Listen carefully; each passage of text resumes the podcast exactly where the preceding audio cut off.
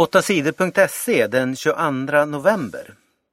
Striderna i Gaza är slut, lovar ledarna. Nu är det slut på striderna i Gaza. Det lovade Israels och Gazas ledare på onsdagskvällen. Striderna mellan Israel och palestinierna i Gaza höll på i åtta dagar.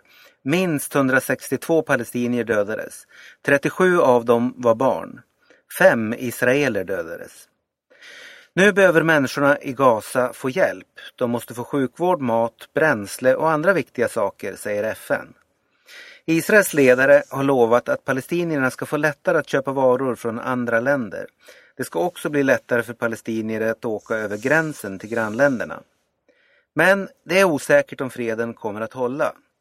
Den första timmen efter avtalet sköt palestinierna 12 stridsraketer mot Israel. Men sedan dess har det varit lugnt i området. Attack mot sjukhus i Syrien. Kriget i Syrien fortsätter. På onsdagen dödades minst 40 människor när regeringens soldater anföll ett sjukhus i staden Aleppo. Det var stridsflygplan som bombade en del av sjukhuset. Det är flera grupper som slåss för att tvinga bort Syriens diktator Bashar al-Assad från makten. Gruppen som kallas Syriska oppositionsalliansen får allt större stöd av andra länder. Länderna i EU och de flesta arabländer tycker att de har rätt att ta makten i Syrien.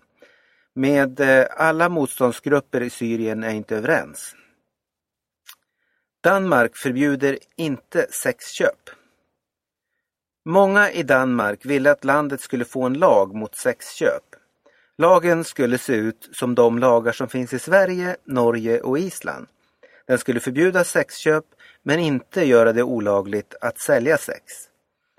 Men den danska regeringen säger nej till förslaget. Det blir inget förbud mot sexköp. Det säger den socialdemokratiska regeringens justitieminister Morten Bödskov. Att förbjuda sexköp hjälper inte de som säljer sex, för dem blir det tvärtom sämre, säger han. Älvdalen slapp böter för dåliga skolor. Älvdalens kommun har fått hård kritik för dåliga skolor. Skolinspektionens kontroll för ett år sedan visade att skolorna var väldigt dåligt skötta. Eleverna kände sig otrygga och lärde sig för lite. Det var mycket bråk mellan eleverna. Bara lite fler än hälften av eleverna i grundskolan fick godkända betyg när de slutade nian.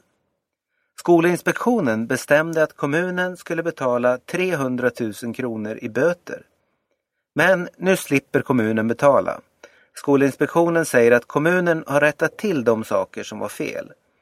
Älvdalens kommun har gjort mycket för att skolorna ska bli bättre. Därför slipper kommunen betala, säger Ann-Marie Begler på Skolinspektionen. Ännu en sverigedemokrat hoppar av. I förra veckan slutade Sverigedemokraten Erik Almqvist som partiets expert på ekonomi.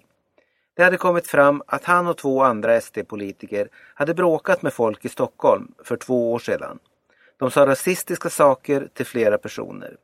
Igår onsdag hoppade ännu en av partiets viktigaste politiker av på grund av bråket. Kent Ekeroth slutar som partiets expert på lagar och regler. Men han kommer att fortsätta som riksdagspolitiker för partiet. Kent Ekeroth säger att han ångrar det han gjorde och sa den kvällen 2010. En sverigedemokrat till tvingas sluta. Det är Gustav Kasselstrand som arbetar på Sverigedemokraternas kontor i riksdagen. Han är också ledare för partiets ungdomsförbund. Nu tvingar partiet honom att sluta. Kasselstrand har kritiserat partiets ledare Jimmy Åkesson. PSG går vidare i Champions League.